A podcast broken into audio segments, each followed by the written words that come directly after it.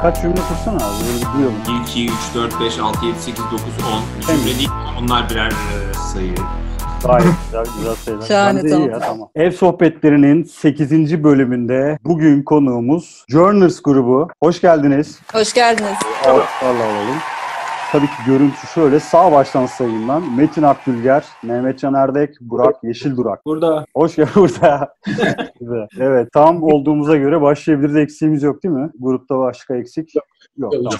Tamam. Yok. Tuğçe biz niye Journalist'la görüşmek istedik ve niye şu an Journalist'la görüşüyoruz aslında? Biraz oradan girelim mi? Aslında Bir Baba İndi lokal açık radyodaki radyo programımızda Journers'ı iki defa çaldık son yayınladığı single'ları. Ve orada epey de bahsettik süremiz el verdiğince. Bir dönem müziğine aşk duyan bir grup olması öncelikle bizim ilgimizi çeken şeylerden bir tanesi. Bir diğeri de böyle çocukluktan gelen, gençlikten, ilk gençlikten gelen bir dostluğun aslında ürünü olan bir grup olması. Ve bugün bunların hepsini aslında ayrıntılı olarak konuşacağız. Çok daha fazlasını da soracağız diye tahmin ediyorum. Tabii ki. Evet o zaman klasik bir hikaye. Ya bu hep aslında duyurmaya çalıştığınız bir hikaye ama biraz sizin ağzınızdan da duyalım. Yani Journalist 2003 yılında kuruldu. Nasıl bir Evet. araya geldiniz? Ama Ee, Journers 2003'te kuruldu diyemeyiz aslında. Öyle o mi? zaman Journers değildi adımız. Hı. Ee, Siz bir araya geldiniz. Evet, biz Evet. liseden arkadaşız. Yeşil aslında bizim grubumuzun müzik dehası. Kendisi, yani benim için mesela ben lisede onunla tanıştığım zaman, yani ilkokuldan beri tanışıyoruz ama lisede tanıştığım zaman o yönlendirdi aslında işte. Ben ilk basımı Yeşil'le birlikte aldım. Beraber onun arkadaşlığıyla öğrendim müziği yani. E, Mehmetcan da liseden tanışıyoruz. Mehmetcan benim lisede ilk sıra arkadaşım. Bir zaman içerisinde kendi aramızda sürekli bir şeyler yapıyorduk. Fakat bir süre sonra özellikle hepimiz artık hayatta biraz daha nasıl diyeyim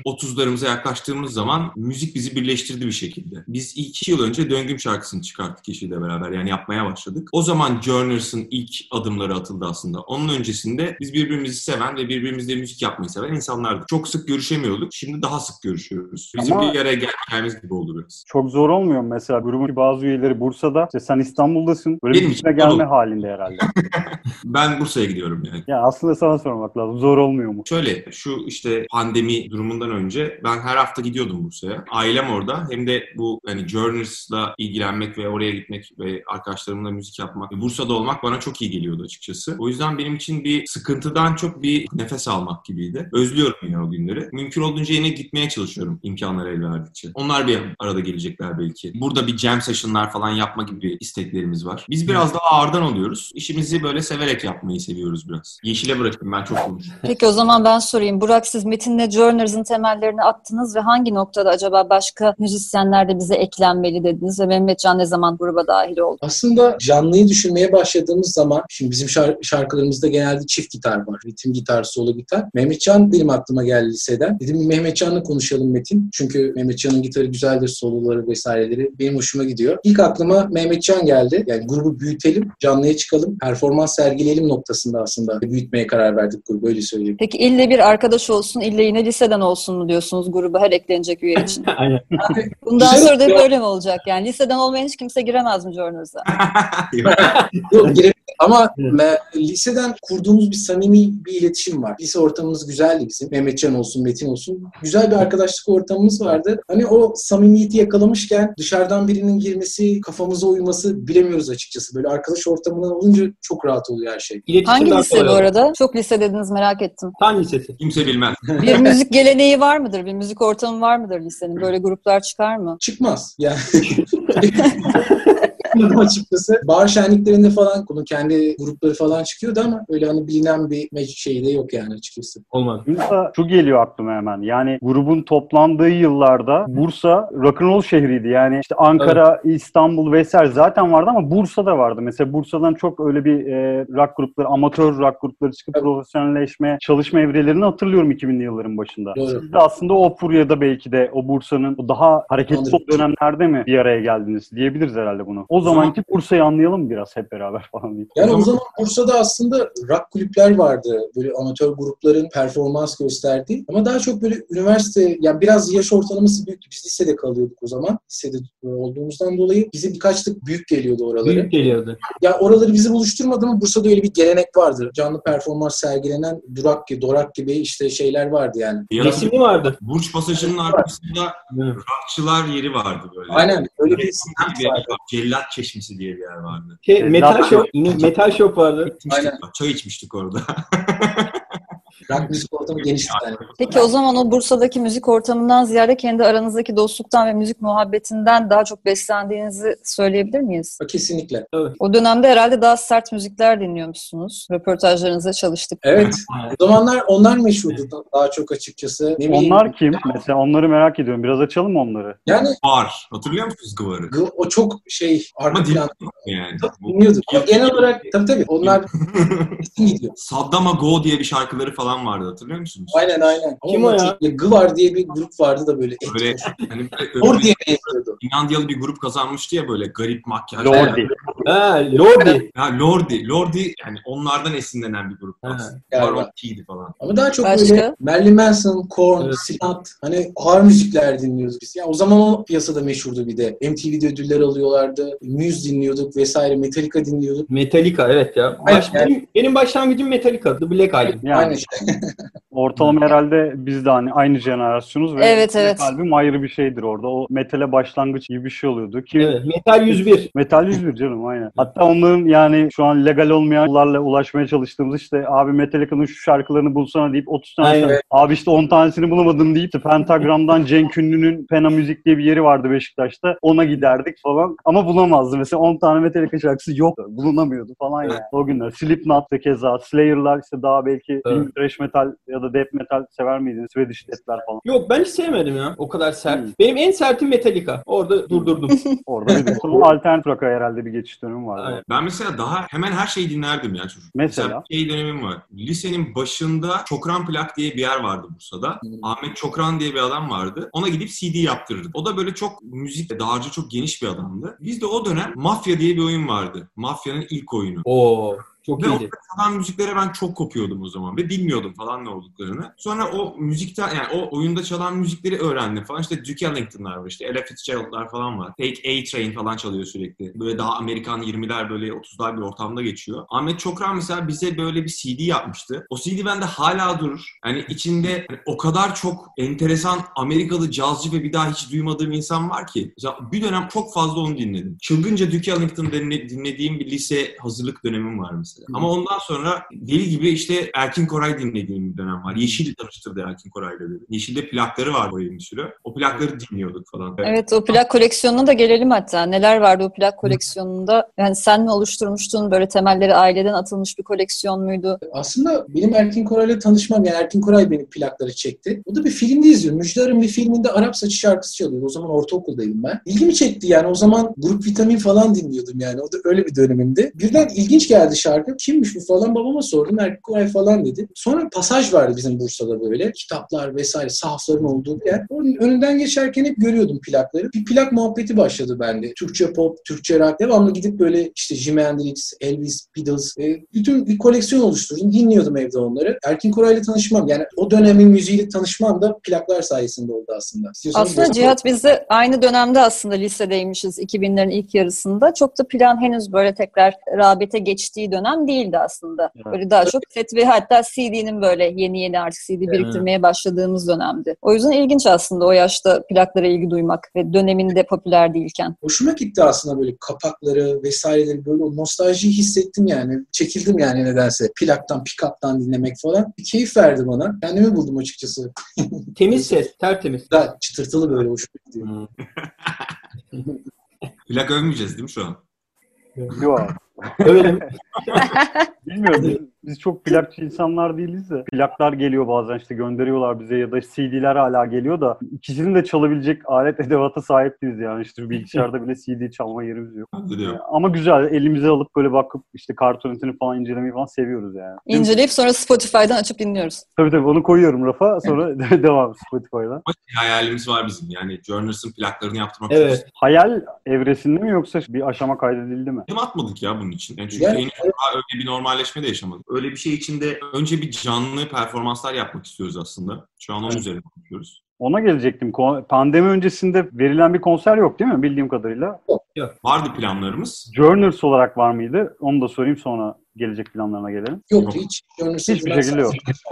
Aynen. Tamam. Geleceğe dair o zaman şimdi devam edebiliriz. Ben araya girmiş olayım böyle. Zaten çalışmalarımız o yönde şu an. Artık yavaş yavaş pandemi dönemini güzel kullandık. Zoom'la işte uzaktan kayıt yaparak herkes kendi evinde kaydedip Burak'ta birleşti. Projelerimiz hep bu şekilde oldu. Şimdi artık bir sonraki step'e geçiyoruz. Hani canlı performans, canlı kayıtlar. Tabii onun içinde çok fazla stüdyo çalışmaları, beraber çalma devreye giriyor. Ee, burada da işte biraz daha normalleşmeyi bekliyoruz açıkçası. Evet her hafta toplanıyoruz, metin geliyor. Daha fazla akustik kayıtlar yapıyoruz, akustik çalışmalar yapıyoruz ama bunun temelleri herkesin olduğu gibi bir stüdyoya kapanıp saatlerce şarkıları tekrar tekrar çalarak, kayıtlardaki çaldığımız tonlarla çalışarak vakit geçirmek. Biraz Peki- daha vaktimiz var normalleşme adına. Sahnede 3 kişi olmayı planlıyorsunuz yoksa dahil olan birileri olacak? Ayrı olan Gerekiyor.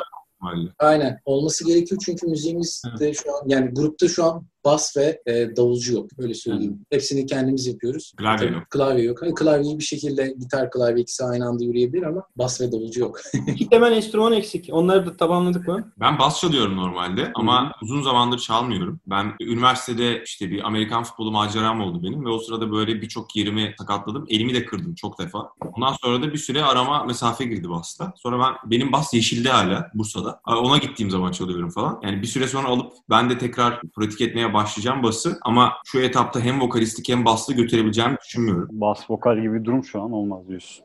Evet. Planım bu yani. Uzun vadede belki yapabilirim ama şu an öyle bir şey için kendimi hazır hissetmiyorum. Peki şimdiye kadar hep bağımsız olarak yayınladınız tüm single'ları ve bütün süreçler aslında sizden geçiyor gibi anlıyorum. Böyle aile içinde işte artwork'ünden kliplerine kadar tamamen sizin çevrenizden çıkan bir iş, sizden çıkan bir iş. Çalışma ortamınız nasıl? Birinin evinde mi çalışıyorsunuz, stüdyoya mı gidiyorsunuz? Şimdi ev sohbetleri olduğu için onu da sormak istiyorum. Üretim sürecinizde nasıl bir ortamdasınız? Bir takım ritüelleriniz var mı bir araya geldiğinizde? Nasıl çıkıyor şarkılar? Şu an görüyorsunuz aslında o, o İşte yeri. arkası işte Öyle o mi? birazcık çevirse yani.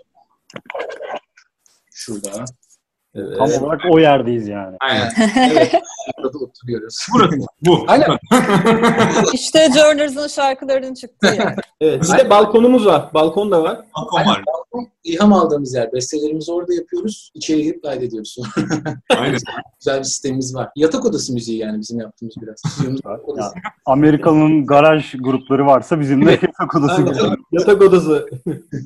Bedroom'da. Ee, Şimdi normalde fiziki olarak bir araya gelerek müzik yapıyordunuz. İşte bu süreçte biraz daha uzaktan yollayarak çalışmalar devam etti diyorsunuz ki şu dönemde çok sıklıkla duyduğumuz şeyler. Biraz daha aslında müzik teknolojileri kullanarak gruplar da e, böyle çalışma yöntemlerini daha rahat kullanabilmeye başladılar. Daha çok kurcalamaya başladılar. Tabii ki bol bol zamanımız da var bir şeyleri yapmak için belki de. Çok fazla şey görüyoruz hatta. Yani hiçbir araya gelmeden bir araya gelen topluluklar e, Güzel bir cümle değil mi? Hiçbir araya gelmeden bir araya gelen topluluklar e, üretim yapmaya başlıyor. Yani bunun gibi bize şarkılar geliyor. Hiçbir şekilde fiziksel bir temas yok. Böyle şeyler de duymaya başladık. Bu süreç size nasıl yansır peki? Journers'ın geleceğine etkisi ne olur? Bence zaten biz yani pandemi sırasında çıkarttık son 3 parçamızı. Evet. İkisi yarım yamalak bir şekilde hazırdı. Pandemi sırasında biz onu uzaktan konuşarak tamamladık. Son parçamız Sonsuzluk Neymiş Dostları sıfırdan uzaktan uzağa yaptık. Ben Evet. eve işte bir ses kartı aldım, kondenser bir mikrofon aldım, işte bir klavye aldım. Onlarla birlikte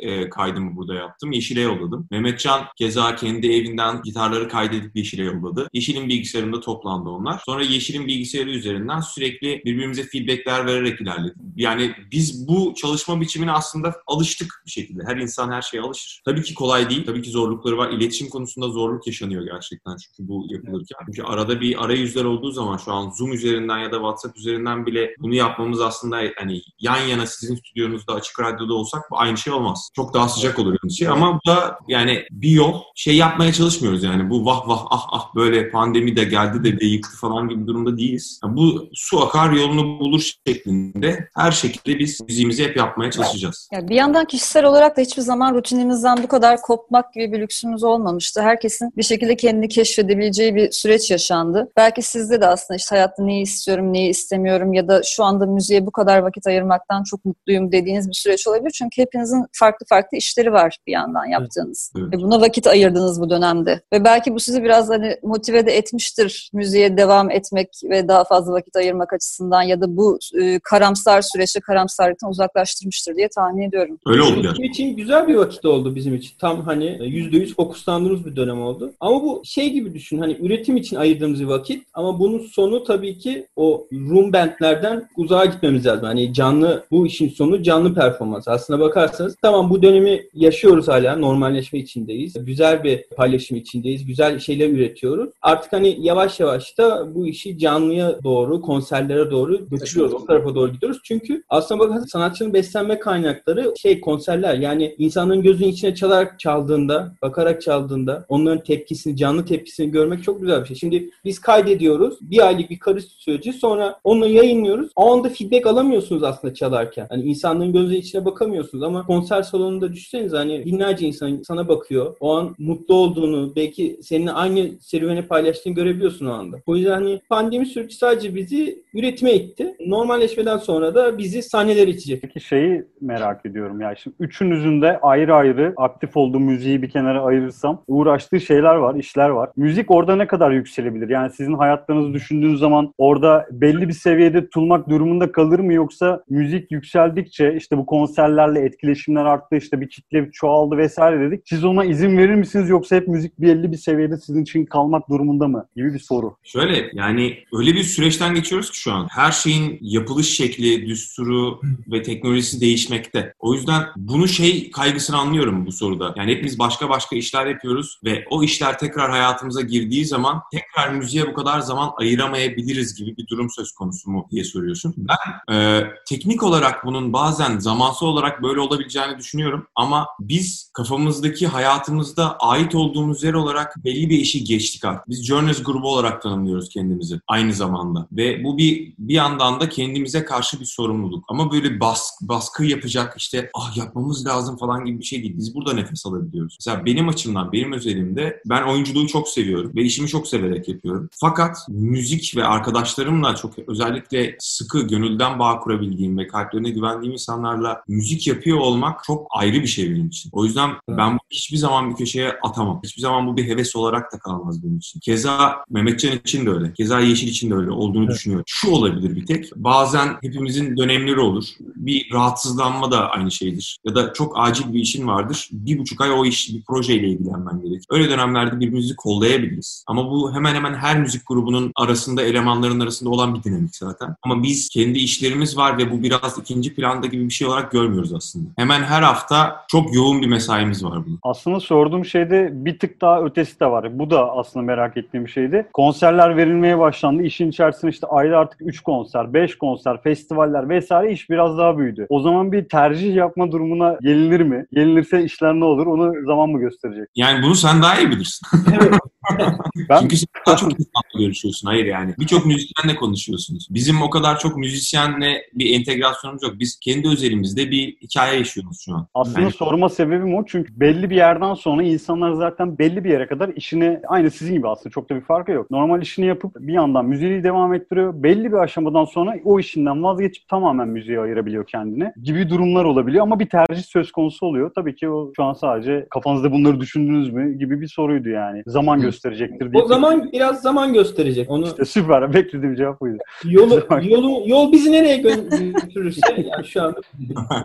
Ama kalbinizden geçenleri herhalde 3 aşağı 5 yukarı yani hiçbir zaman ikinci plana atacağımız bir şey değil. Her zaman Journers kalbimizde diyorsun. Ya müzik bir kere ikinci plana atılamaz. Yani müzik öyle ne bileyim, müzik yapmak öyle bir şey değil. Evet ben mühendisim. Mühendislik de yapıyorum ama hayatımda müzik de var. Yani bence çok farklı kavramlar. Soru şey olarak geliyor. Hani bu bir heves mi? Tamam çok güzel. Çok güzel Spotify'da çok güzel şeyler çıkardınız. Acaba bir yerde artık o yavaş yavaş sonlanacak mı? Sonlanacak mı? Müzik hayatınızda nereye gidecek? O seviyeyi geçtik bence biraz müzik hayatımızda. Bu arada yani... bizim taraftan öyle algılanmıyor. Tuğçe de bana katılıyordur. Hani gayet istikrarlı ve üretken girdiniz zaten bu sürece de. Hani hiç böyle hevesmiş gibi bir giriş yok. Sadece şey işlerinizin yoğunluklarını pandemi sonrasında artacağını düşünerek sorulan bir soruydu. Yoksa şu an girdiğiniz şey gayet Journers diye bir grup var ve hani bir piyasaya girişi var. Yarın öbür gün konserler ileride de göreceğiz. İşte festival ya da direkt Journers konseri olarak izleyebileceğimiz bir durum var gibi. Yanlış mıyım Tuğçe? Güzel konuştun Hatırlıyor be. musun bana Tuğçe?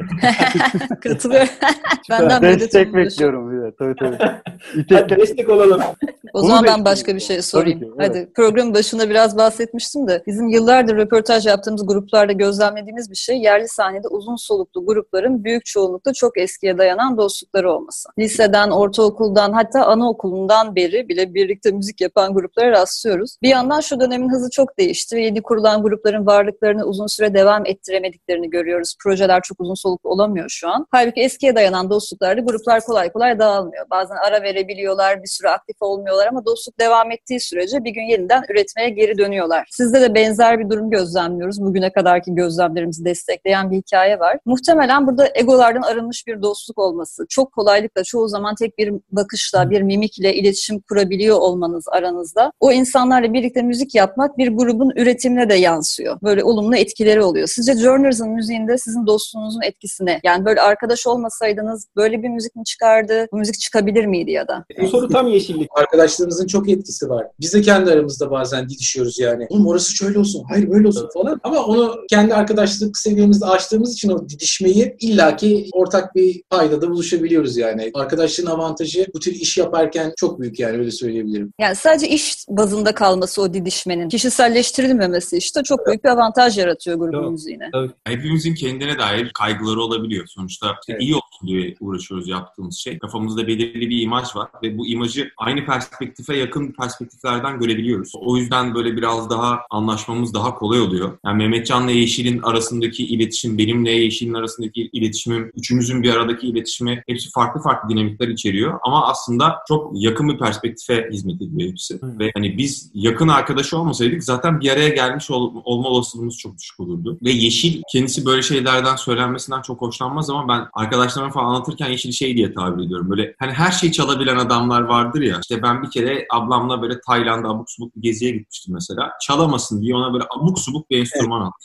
çaldı. Çalamaz falan diye. Aldı mı çıkır çıkır bir şeyler yaptı onunla. Çalmaya başladı falan. Yani müziği ruhundan seven biri Yeşil. Tabii. Ya Ses onun çıkarıyor. Peki Burak çok konuşmuyor ama Burak'a soralım o zaman biraz. Metin lafını böldüm ama.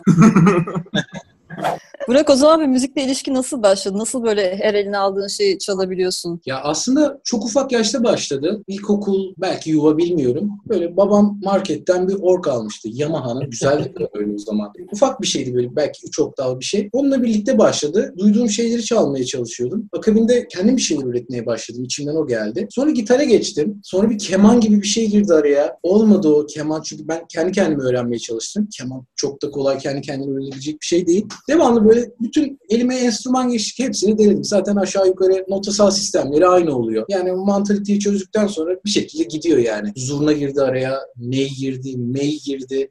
Denedim yani her şeyi böyle. O yüzden bir heves yani bunu da yapayım, bir deneyeyim bakayım nasıl ses çıkıyor falan. Bunu da müziğe katayım bakalım falan gibi bir heves aslında bu. Ama yani bastonlar hakikaten doğuştan yetenekli ya. Benim de liseden arkadaşım vardı. Söylediğin enstrümanların hepsini evinde olan enstrümanlar vardı ve hepsini deniyordu ve çalıyordu adam. Çok ilginç. Eline ne alsa çalıyor denilen cinsten insanları çok iyi biliyorum. Ya o doğuştan gelen bir şey bence ya. yani merak işte aslında temel ateşleyicisi. Metin az önce bahsettim biraz plak isteriz aslında biz bir gün şarkılarımızın plağa basılmasını isteriz diye. Bence müziğinizin türüne de çok uygun, ortaya çıkan işe de uygun artworkleri de düşününce bir plak üzerinde hayal edebiliyorum zaten. Peki bunun için acaba önce bir albüm yapsak da öyle plak bassak gibi bir fikir var mı aklınızda? Bir albüme evrilir mi yani şu single'lar? Ya bilmiyorum açıkçası. Bunu çok çok düşünmedik. Çıkartırken 45'lik mantığıyla çıkartmaya çalıştık şarkıları. 45'likler iki taraflı olurdu ya. İki, şarkı, iki şarkı çıkarttık. Bunlara 45'lik diyorduk biz. Bir tek en son şarkımız Sonsuzluk Neymiş Dostları tekli olarak çıkarttık aslında. Onun dışında mesela Döngünün arkasında Bırak Aksın var. İşte İstiyorum Elbet'in arkasında Aşk Canavarı var. Aşk- Sonsuzluk Neymiş Dostların arkasına da bir şey koyacaktık ama sabredemedik. Çünkü pandemide bin bir emekle yaptığımız bir şarkı olduğu için bunu paylaşmam güzel oldu falan deyip paylaştık onu. Ama yani böyle bir albüm gibi değil de 45'lik gibi çıkartma isteğimiz var aslında. Bir de tam da bu dönemde ortaya çıkan bir şarkı olunca herhalde bu dönem bitmeden de paylaşmak istemişsinizdir diye tahmin ediyorum. Ya biz biraz sabırsız tipleriz aslında. Evet ya. Aralarındaki en en sabırlı insanı benim ki ben de çok sabırsız bir insanım. En sabırsızımız Yeşil. Arada Mehmetcan var ortanca sabırsız. orta şeker. Yani o yüzden ben yeterince ikna edici olamıyorum. Abi biraz daha bekleyelim, planlayalım bak ona göre çıkartalım falan filan. Mesela ilk döngümü Yeşil bir darbeyle çıkarttı. Abi bunu falan filan diyor. Ben dedim abi vokali şurasına bir şey daha mı yapsak işte ben bir kere daha mı okusam falan böyle kendi kendime çıldırırken ya koyuyorum lan dedi. Ve darbeyle gerçekleştirirsen. İyi ki de öyle koydum. Cihat bu ne kadar sık duyduğumuz bir şey değil mi röportajlarda? Bir şekilde o bittiğine ikna olamamak. Çünkü sanatsal üretim bir yandan böyle bir şey. Sonsuza kadar bir şarkıyla uğraşabilirsin. Sonsuza Şarkı kadar bir kitabı bitmez. yazabilirsin yani. Bitmez. Evet senin bitti demen gerekiyor bir noktada ki ondan azad olup başka şeyler üretmeye başlayabilirsin artık. O yüzden öyle bir Bu- karakter gerekli bence grupta. Peki cepte şu an bir şeyler var muhakkak vardır. Son haline yaklaşan şarkılar var mı? Planlar var mı? Planlanmış tekli daha şu tarih gibi gelebilir dediğiniz şeyler var mı? Yani iki şarkımız var aslında üstünde çalıştığımız. Daha çok bebek haldeler, daha çok böyle baştalar. Çalıştığımız iki şarkı var. İkisi de böyle hareketli şarkı. Bu sefer böyle Sonsuzluk Neymiş Dostlar gibi daha böyle yumuşak bir şarkıyla değil de daha böyle güçlü bir şarkıyla çıkmak istiyoruz. İki şarkımız var üstüne çalıştığımız. Yaz ayları içinde çıkarız diye düşünüyoruz değil mi arkadaşlar? Artık görüşebilmeye başladınız mı? Bir araya gelebiliyor musunuz Tabii. fiziksel olarak? Ben Bursa'ya gidebiliyorum artık. Belki biraz daha... Sınırlar açıldı. Aynen. normaller tabii. O Arkadaşlar zaman sonraki ha öyle şeyler oluyor mu mesela ne bileyim işte evlerde toplanıyorsunuz işte güzel bahçemiz var gibi bir şey duymuştum galiba. Barbekü partileri vesaire işte öncesinde sonrasında. Biraz Yani- oralardan da şey yapalım. Evde nasıl geçiyor vakit mesela prova alırken? Balkonda geçiyor. Yani balkonda geçiyor. Ben yeşile gidip en son taze fasulye yaptım yeşile. Evet. Oo. Cipsli taze fasulye. Aynen. Bir de patates çipsi yaptım böyle. O bir patates cipsi yaptı. Öyle bir şey yok. Denemen lazım diyorsunuz ya. Aa, çok iyiydi ya. Başka neler var? aldım. Onlar yine hani Bursa'da birbirleriyle görüşebildiler falan. Ben o sırada kendimi geliştirdim yemek konusunda. Grubun yemek yapabilen üyesi Metin mi o zaman? Ben oldum. Yeni oldum. Ha, oldun yeni. Pandeminin kattığı e, şeylerden biri yemek yapmak oldu. Aynen. Başka neler var? Çok iyi kuru fasulye yaparım falan gibi böyle devam edeceksin gibi geldi de. Brokoli yaparım bak onu da yaparım falan. Brokoliyi ne yapıyorsun acaba? Atıp haşlıyorsun değil mi? Bir de Aynen. övünüyorsun çok iyi brokoli yaparım diye. Niye canım yumurtayı yapabilmekle de övünebilen bir insanım ben. Hani yapmıyorum ama hiç öyle bir övünme de yapmadım ama yapsam övünürüm çünkü yapmadığım bir şey. O yüzden brokoli de bence olabilir. Sizde yok mu beyler öyle şeyler? Ben telefondan çok iyi sipariş veririm. Abi o güzel bir özellik o. Aynen. Peki yani bir süre böyle hepiniz herhalde böyle sipariş vermeyi kesmişsinizdir diye düşünüyorum. Evet. Hala kestiniz mi? Devam ediyor mu? Ben Kesme kestim. süreci. Hala Kes- yani çünkü yemek yapabiliyorsun abi bizde öyle özellikler yok. Var artık. Vallahi yumuşatmaya başladığımız zamanlar gibi geliyor ben de maalesef. 2 ay 3 ay boyunca hiç vermiyorduk ama artık yapacak bir şey yok. Ah be başladım. Arada veriliyor ya. Çok güzel. İnsanın canı da istiyor. Tabii pizza falan yemek istiyor böyle insan. Evde yapsam böyle bir buçuk saat uğraşacaksın ama kim uğraşacak şimdi deyip hemen bir tıkla dediğin gibi telefonla eline Evet, alan. Aynen. Gelsin 5 dakika yarım. Tuğçe'cim başka ev hallerinden merak ettiğin şeyler var mı ya? Ben çok standarda bağlıyorum. o yüzden ben susayım sen sor. Ben başka bir şey sormak istiyorum aslında. Hadi. Böyle çok da sizi böyle uzatmadan, burada fazla esir etmeden bir şey daha sorayım. Bazı isimleri zikrettiniz, etkilendiğiniz isimler anlamında. Burak Erkin Koray dedi. Metin'in zaten Hardal'ı biliniyor, Hardal'dan etkilendiği. Peki grup olarak, hani Journers olarak sizin müziğinizi etkileyen isimler, böyle daha çağdaşlarınızdan kimleri söyleyebilirsiniz? Amy Impala'yı söyleyebilirim mesela. Evet. Hepimizin Kur'an olabilir. Kim? Kur'an bin. Ha, Kur'an Kur'an Gün. Gün. Altın Gün. Altın gün. Evet. Tam. Evet. Yani son dönemlerde özellikle hem sahne üzerindeki enerjileri Hmm. hem de böyle çok uluslu böyle güzel bir iletişim sağlamış olmaları aralarında bence müthiş bir grup ya Altın Gün. Yani canlı performanslarında İzledin ben mi Canlı? burada Salon İKSV'de Yeşil'le beraber gittim. Müthiş. Biz de izledik onu herhalde aynı zamanda, geçen sene. Hem Oraya- Garaj İstanbul'da izleyip hem salonda izlemiştik. Müthiş Çok güzeldi yani. ya. Ben çok beğendim. Önce Ginger Root diye bir... Yok. Altın Gün'den önce mi çıkmıştı Ginger Aynen aynen doğru. Öncesinde Aynen. Onları da çok beğendik. Sahne üzerinde enerjileri çok güzel. O konuda mesela bize çok ilham oldular aslında. Gaza getirdiler yani. Peki genel olarak sizce konserler ne zaman başlar? Neler yaşanır? Müzik sektörü kan ağlıyor tabii bildiğiniz üzere. Siz daha konserlere başlayamadan böyle bir sürece girildi maalesef ama herhalde siz de böyle heyecanla bekliyorsunuzdur bir an önce bir şeyler olsun da biz de çalalım sahnelere çıkıp diye. Tabii biz YouTube üzerinden böyle akustik versiyonda şarkılarımızı Hı. yorumlamayı planlıyoruz ama şu aşamada birisi için ne getirir bilemiyorum ama bizim ilk planımız akustik YouTube üzerinden performanslar. Aynen. Şu an için canlı olarak paylaşabileceğimiz tek ortam YouTube. Balkon sessionları belki. Aa, Onda Aynen. çok güzel. Neden olmasın? Madem ünlü bir balkon var.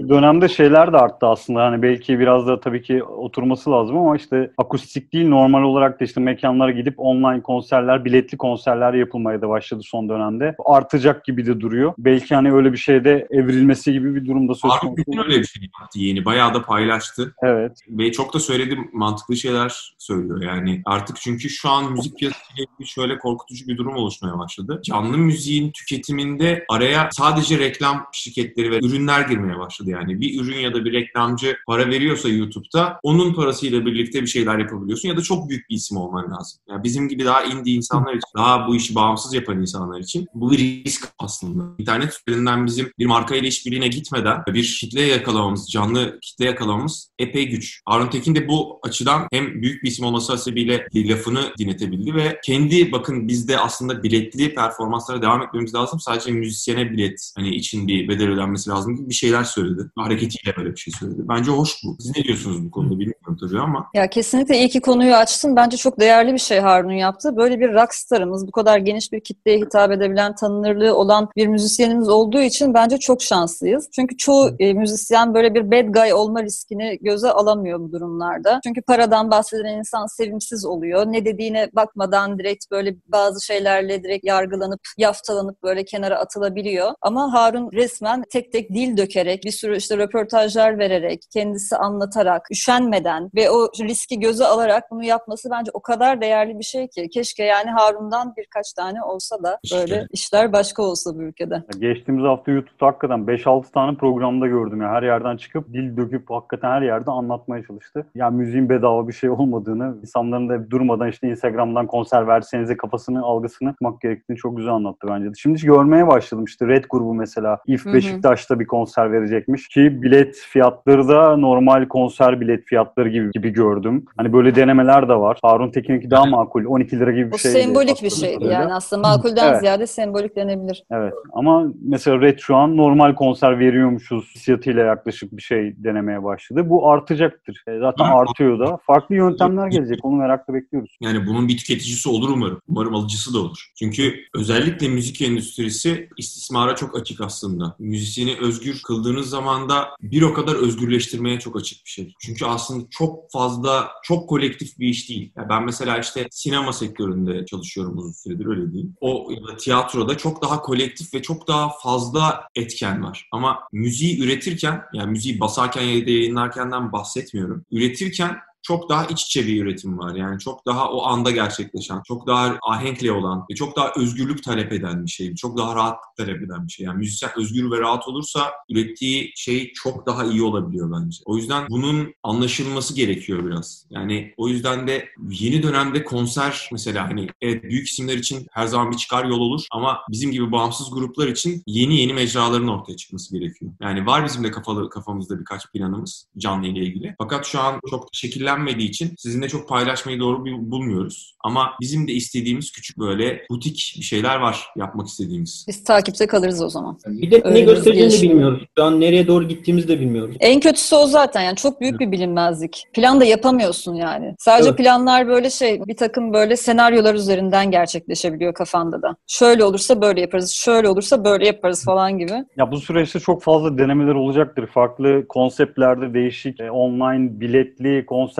denemeleri vesaire çok göreceğiz gibi geliyor bana. Bir yollar denenip belki başarısız olup ki daha çok başarısız olmayla sonuçlanacak şeyler de olacaktır ama insanları işte alıştırmak. Evet belki düşeceğiz, kalkacağız falan ama bir şekilde seyircinin buna alışması lazım. Yani çünkü bu, biz bundan kurtulamayacağız çok yakın bir tarih içerisinde. Zaten ben bu yılı kafamda kapattım gibi düşünüyorum her zaman. E, ama önümüzdeki yılda ne olur bilmiyorum. Böyle haberler de duyuyorum. İşte, aşıyı buldular falan diye böyle şeyler de görüyorum ama çok ben şey yapmıyorum ya. Hani evet deyip geçiyorum yani. Şey bulma olasılığımız bir iki yıl yok bence. Hatta Yani. Evet o yüzden de mesela yeni modellerin denenmesinde biraz daha açık fikirli olunması gerektiğini düşünüyorum. Hem dinleyicilerin hem bir şekilde sektördeki insanların çok muhafazakar yaklaşımlar da var. Mesela işte arabalı konserler yapılmaya başlanıyor. Ya buna kimse gitmez işte bu olmaz aynı tadı verir mi? Ya da işte online konserler için keza ya işte bir insanlarla festivalde buluşmanın tadını verir mi gibi şeyler tamam tadını vermez ama onları zaten şu an yapamıyoruz yani şu an gerçekleşemeyen bir şeyle gerçekleşebilen gerçekten bir şeyi kıyaslamanın çok da bir Geçelim onlara manası yok aslında. zaten evet. Bunlar bizim çok derin yaralarımız da buraya konuyu getirince tabii biz çok konuştuk. Sizi konuşturmadık Alper. Şey de önemli yani ben de şimdi gaza geldim bak burada gaza geldi yardırıyor. Markaların ve reklam verenlerin işte doğru işlere hakikaten destekte bulunmaları da çok önemli. Çünkü hakikaten bazen güzel bir fikir olabiliyor ama işte e, onu uygulayabilmek için doğru yerlere hakikaten doğru desteklerin de verilmesi lazım. Yani çünkü bu süreçte çok şey denenecek ve doğru kişilere doğru destekler umarım verilir bu süreçte. Bunun Bu da için tek tip tekelleşmeye gitmez yani bu süreçte. Onu getiriyoruz. Yani doğru iletişim kurulması gerekiyor. Yani hepimizin aslında bütün sanatsal üretimde bulunan insanların aslında biraz da egolarından feragat edip iletişimi seçmeleri gerekiyor. Herkes için geçerli. Ne bileyim soundcheck yapan insandan grubun işte prodüktörüne kadar. Daha egosuz ve net bir iletişimle bir yola çıkıldığı zaman insanların ihtiyaçları ve yapabilecekleri çok daha kısa sürede belli olur. Ve yeni sistemlere daha hızlı geçilir. Dediğin o reklam konusunda doğru insanlara ulaşma konusunda da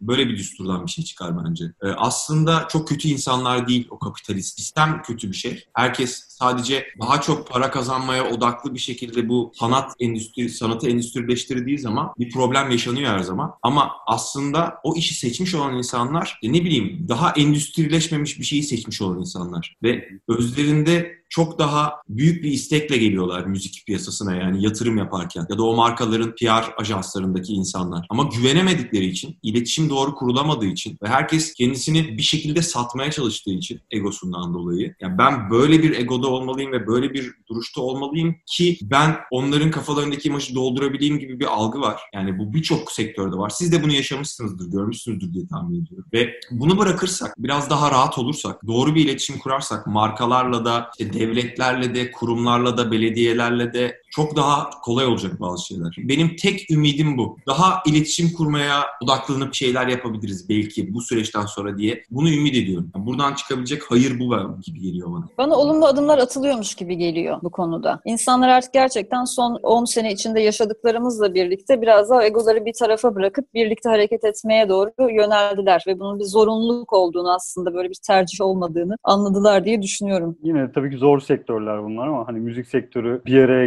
gelmenin çok kolay olmadığı bir sektör. Ee, Sektör umarım- ters bir laf ama başka bir Sektör, tanım evet. Maalesef ne, ne evet. diyelim ama sektörleşememiş bir sektör gibi. Daha kötüsü de o zaten yani. Ya şimdi Bir şey daha sorayım mı o zaman? Sen var mı sorun? Sor Kapatacak be mısın? Tuğçe. Kapatmadan Evet. sorayım yani. zor ve Tuğçe. Kapatırsın filan içimde kalır ondan sonra. Bak kapatırım. Öyle şey yok canım. Soracak sorularım varsa ya. Bak kapatıyor. Bak kapatıyorum. Çekiyorum fişini. Aa, bak, Tamam gündeme de uygun. Bak çekiyorum Ya. fişini. Zoom'u. aman ha. Buyurun Tuğçe Hanım. Soruyorum falan. 2003'ten beri bir birlikte müzik yapma geçmişiniz var. O zamandan başlamışsınız. Arada da hiç kopmadığınızı söylüyorsunuz aslında. Biz Journers olarak sizi şimdi tanısak da sizin müzikle ilişkiniz o yıllarda hep sağlamlaşarak devam etmiş diye anlıyorum. Biz şimdi işimiz gereği çok yakından takip ettiğiniz için son dönemde yerli alternatif sahnedeki üretimin ve janra çeşitliliğinin artmasının pek çok müzisyeni kendi şarkılarını paylaşmaya teşvik ettiğini gözlemledik. Siz de acaba son senelerde alternatif sahnedeki hareketliliğin acaba biz de şu an müziğimizi paylaşsak dedirten bir yönü oldu mu bunun? Aslında olmadı. Yani bizim tamamen spontane gelişti. Şarkıyı beraberdik Metin'le. Bayağı bir süre, 2-3 ay devamlı birbirimize gittik geldik. Zaten birbirimizle fazla uzun süre kalınca şarkı yapıyoruz. Yani böyle ilişkimiz. Ondan sonra bir şey çıktı ortaya. O bir sene sürdü galiba değil mi Metin? Bir sene sürdü mü? Ya bir, bir sene Sürdü sürdü. Bir sene sürdü. Fazla bile olabilir bir sene. Aynen. Bekledik, yani dağıldık sonra. Bekledik, bir yere getirdik onu burada bilgisayar üzerinde. Şunu paylaşalım artık dendi ve çıktı. Hiçbir şeyden etkilenmedik açıkçası. Sektörde ne vardı, alternatif sahnede ne oluyor. Tamamen spontane gelişti yani bizim biraz. Ya müthiş bir grupsunuz. Yani Bursa'yı soruyoruz. Bursa'dan etkilenmedik. İşte alternatif sahneden etkilen. Tamamen kendi içimizde yani. Her Kendi, şey evet. çıktı. Şahane. Peki takip ediyor musunuz alternatif sahneyi? Alternatif ta- takip ediyoruz. Aslında biraz mesela sizin programı dinleyince ya da daha önceden mesela dinlediğimiz ben mesela Jacuzzi'yi çok dinliyordum. Palmiyeleri çok dinliyordum. İşte ne bileyim Büyük Ev Ablukada'yı en başı ilk zamanlarından tamirhanedeki konserlerinden beri biliyorum. Yani tabii ki bu isimlerin birçoğunu takip ediyorum. Mesela Adamlar grubunun elemanlarını yani Tolga'yı tanıyorum çok eskiden. E, hepsi takibimizdeydi ama Yani özellikle biz de piyasada şu an Spotify'da o janrda olduğumuz için daha çok isimle karşılaşıyoruz. Kendi ilgimiz de oraya çekiyor. Çünkü biz döngümü yaparken şey değildi yani. Biz şöyle bir soundta biraz daha nostaljik ve şöyle bir müzik yapalım diye girmedik. O çıktı gerçekten bizden. Bizim amacımız gerçekten o, o sound'u bulmak falan değildi. Zaten o varmış bizde. Onun üstüne çıktı yani. Hatta döngüm bizi sonra o konuda bizim grubun bir elemanı gibi oldu. Bir dakika döngüm ne diyecek bu şarkıya falan deyip Her şey onu kerteriz alarak mı sonrasında? Yol gösterdi. Var öyle Aynen. Döngüm grubun tüm şeyini anlatıyor, kimliğini anlatıyor, enstrümanlarıyla, sounduyla, e, dinamikleriyle içindeki. Aslında grubun bütün enerjisini yansıtan şarkı, öyle söyleyebiliriz. Grup grup yapan şarkı yani. Yani sonra aramıza Mehmetcan'ın dahil olmasıyla diğer şarkılarımızda böyle bir şey arttı. Böyle bir zenginleşti biraz daha. Bir tık daha zenginleşti yani şarkılar müzik açısından, yani ses açısından bence. Yetenek açısından diyeyim. Yeşil çok yetenekli biri. Ben kendimi çok yetenekli bir müzisyen olarak addetmiyorum. Ben fena değil bir vokalist. Estağfurullah. Bir de bir basçıyım. Yok, yok lan bunun estağfurullah yok. Gerçekler.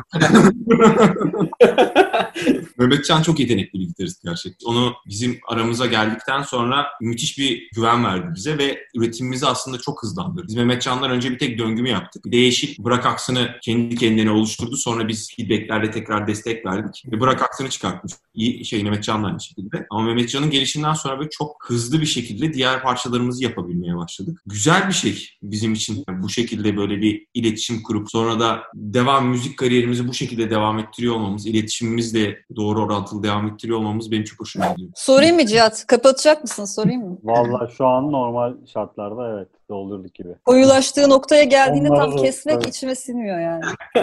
Vaktiniz varsa bir iki saat daha yapar mıyız? Yemek yok ama falan söylüyormuşuz böyle. Tekrar ba- başlat kayıda. Hadi. Yemekleri falan söylüyormuşuz böyle. Ben söylerim. Ne lazım? Telefonla hemen. Abi ben pizza yerim falan diye. Yaz mantar isteriz. Ben de yemem. Tamamdır. Aa süper. Bak mantar sevmem ya. Yok var mı? Peki. Hakikaten hocam mı? Soracağım gerçekten ya. Bırakırsanız soracağım yani. Affedersin. Bakma, kayıtlardaki-. Kayıtlardaki sound'u aynen taşımayı mı düşünüyorsunuz sahneye? Yani hayalinizde o mu var yoksa başka bir şey mi olur sahnede? Ya aslında aynen taşımayı düşünüyoruz değil mi Mehmetcan? Yani o Hayalimizde o var. o ruhu verebilmemiz lazım. Çünkü insanlar o e, sound'u beğendi. Biz de onu beğeniyoruz. Aynı şekilde duymaları bence Altın Gün'ün mesela yani kayıttan dinliyor gibiydi yani. Hiçbir fark algılayamadım ben. O, o derece güzeldi yani yaptığı iş. Biz de o şekilde sound'u taşımak istiyoruz sahneye açıkçası. Daha Planımız o yönde. Kullanacağımız enstrümanlar, efektler, Evet. gitarlar, değil. gitarlar. Peki son bir soru daha o zaman. Gerçekten son başka bir şey sormayacağım arkadaşlar. Söz. İnanmıyorum Tuğçe. Azat Hayır. edeceğiz yani. Uçun Hayır. diyeceğiz artık size. Bak kapatıyor. Cihat'la aslında yayın öncesinde Cihat'la konuşmuştuk. Kapatıyor musunuz? Yani millet dökülüyormuş değil mi? Teker teker gidiyormuşsunuz. Ekranlar yavaş yavaş aşağı iniyor. Tuğçe boşta. Hay Allah ya. ya da öyle bir şey falan. Ya Tamam. Cihat'la yayın öncesinde konuşmuştuk aslında ama konu hiç oraya gelmedi Metin. Az önce sen kendini açtığın için sorayım dedim şimdi. Şarkı söylemekle olan ilişkini merak ediyorum aslında bir oyuncu olarak. Çünkü sen zaten sesinle bir iş yapıyorsun az önce kendini eh işte bir vokalist olarak tanımladın galiba. Yanılmıyorsam bu kelimeleri kullandın. ortalama. Peki yani sesiyle bir iş yapan bir oyuncu olarak şimdi şarkı söylemek sana kendini nasıl hissettiriyor? Arasında nasıl farklar var? Nasıl benzerlikler? işte oyunculuğundan beslenebiliyor mu acaba şarkı söylemen? Ben mesela her zaman şey düşünmüşümdür. Bu düşüncem bazı oyuncu arkadaşlarıma falan böyle fazla radikal gelir ama ben iyi bir şarkıcının hiçbir şey yapması bir ortalama bir oyuncu olabileceğini düşünürüm. Yani iyi bir yorumcuysa bu şarkıcı. Yani sahne üzerinde gerçekten yorumlayabiliyorsa şarkıyı. Çünkü çok benzer bir iş aslında. Oyuncu da şarkıcı da verili bir ritim içerisinde ve verili bir durumda belli sözleri yorumlar ahenkle, şarkıya uy- uydurarak. Sahnede de aslında karşındaki insan işte ne bileyim bas gitardır, o diğeri davuldur, yönetmen metronomdur falan. Aslında çok benzer bir matematikleri var şarkıcılık oyunculuğun. Peki o zaman sana göre ses kullanımı oyunculuğun çok önemli bir bölümünü oluşturuyor diye anlıyorum. Tabii ki tabii ki. Ama yani bu e, oyunculukta böyle dublaj yapan ve çok düzgün konuşan oyun ben, öyle şeyi sevmiyorum çok fazla. Ben biraz daha yutarak konuşurum sahnede. Biraz daha çok fazla sistemle oynamamaya çalışırım. O çünkü çok fazla bir zeka gerektiriyor ve çok fazla bir düşünme gerektiriyor. Onu iyi yapabilmek için çok tecrübeli olmak gerekiyor. Onu en iyi yapan Türkiye'de mesela Haluk Bilginer. Sesiyle müthiş oynar ve asla anlamazsınız. Ve bence müthiş bir yetenek bu. Yani tiyatral olup yapay olmamak gibi, yapay tınlamamak gibi bir şeyden bahsediyorsun. Evet evet. Bir diyafram sesi vardır. Çok safe bir sestir. Her, herkes sesini ulaştırabilirsin ama sesin hep böyle çıkar anladın mı? Falan gibi bir noktaya gidersin. Hani hoş bir şey değil. E, Ben o, öyle olmamaya dikkat ediyorum. Sahnede de bir şarkıcı olarak fazla bir tecrübem olmadığı için ve kendi aramızda bir kayıt müzisyeni olduğum için ben canlı performanslarda da çok fazla bir tecrübem olmadığı için eh işte diyorum kendime. Yoksa ben çok eğleniyorum ve çok seviyorum şarkı söylemeyi. Sadece ben oyunculukta da böyle görüyorum. Ben şey değilim, okullu biri değilim yani. Konservatuvar mezunu değilim. Ben bu tür yolculukların içerisinde hep öğrenci gibi görüyorum kendimi. Yani hiç bitmesin benim öğrenmem. Ve sürekli bir şeyler öğrenebileyim ve onları uygulayabileyim istiyorum. Bu aslında dediğim şey. Ben kendi oyunculuğumu da çok çok iyi bulmam. Çok iyi bulmam demeyeyim de yeterli bulmam kendim için. Ortalamadır benim için. Hep gidilecek daha fazla yer vardır yani. Siz zaten Journers'ı bir yolculuk olarak tanımlıyorsunuz. Yani grubun ismi bile buradan geliyor. Aynen öyle. Tamam ben bitirdim. Sen tamamsan tamam. Evet. Merak ettiğim her şeyi öğrendim. Bak Yok emin tabii misin? ki öğrenemedim her şeyi ya. Bak- Emindi kesinlikle emindim. Mehmet Can'a katılıyorum. Emin misin? Bak kapanacak birazdan. Kararın mı? Bak bir, bir daha cevap vereyim mi? Hiçbir zaman emin olamıyorum ya. Bak, Sonra böyle gece zaman uyurken falan, ay keşke şunu da sorsaydım falan diye uyanıyorum böyle. Evet, ev sohbetlerinin bugünkü konuğu Journers grubuydu. Metin, Mehmetcan, Burak bizlerle birlikteydi. Çok teşekkür ederiz. Biz teşekkür Ee, ederiz. Biz teşekkür ederiz. Evinizin kapısını bir bobinde ev sohbetleri için açtığınızda. Çok minnettarız efendim. Evet, Metin bir şeyler gösteriyordu zaten. Bir şey Evinizin kapısına öyle bir program vardı eskiden. İşte tamamen o aslında. Beni Hayes aldırtıyor. evet, Batman'ler orada. Evet, zaten home studio olarak kullanılan Burak'ın odasında görüyoruz. Çok sağ olun. Görüşmek Çok üzere. teşekkür ederiz. Çalışma ortamınızı görmüş olduk. Bu da bizim için güzel oldu. Nerede ürettiğinizi gördük. Sizleri biraz daha yakından tanıma fırsatımız oldu. Umarız Açık Radyo'daki programımızda sizi konuk edebiliriz bu süreç bittiğinde. O zaman buraya bir Çok coşku verelim. Tuğçe, Değil mi? Buralara bir coşkular Evet verelim. burada bir vedalaşma.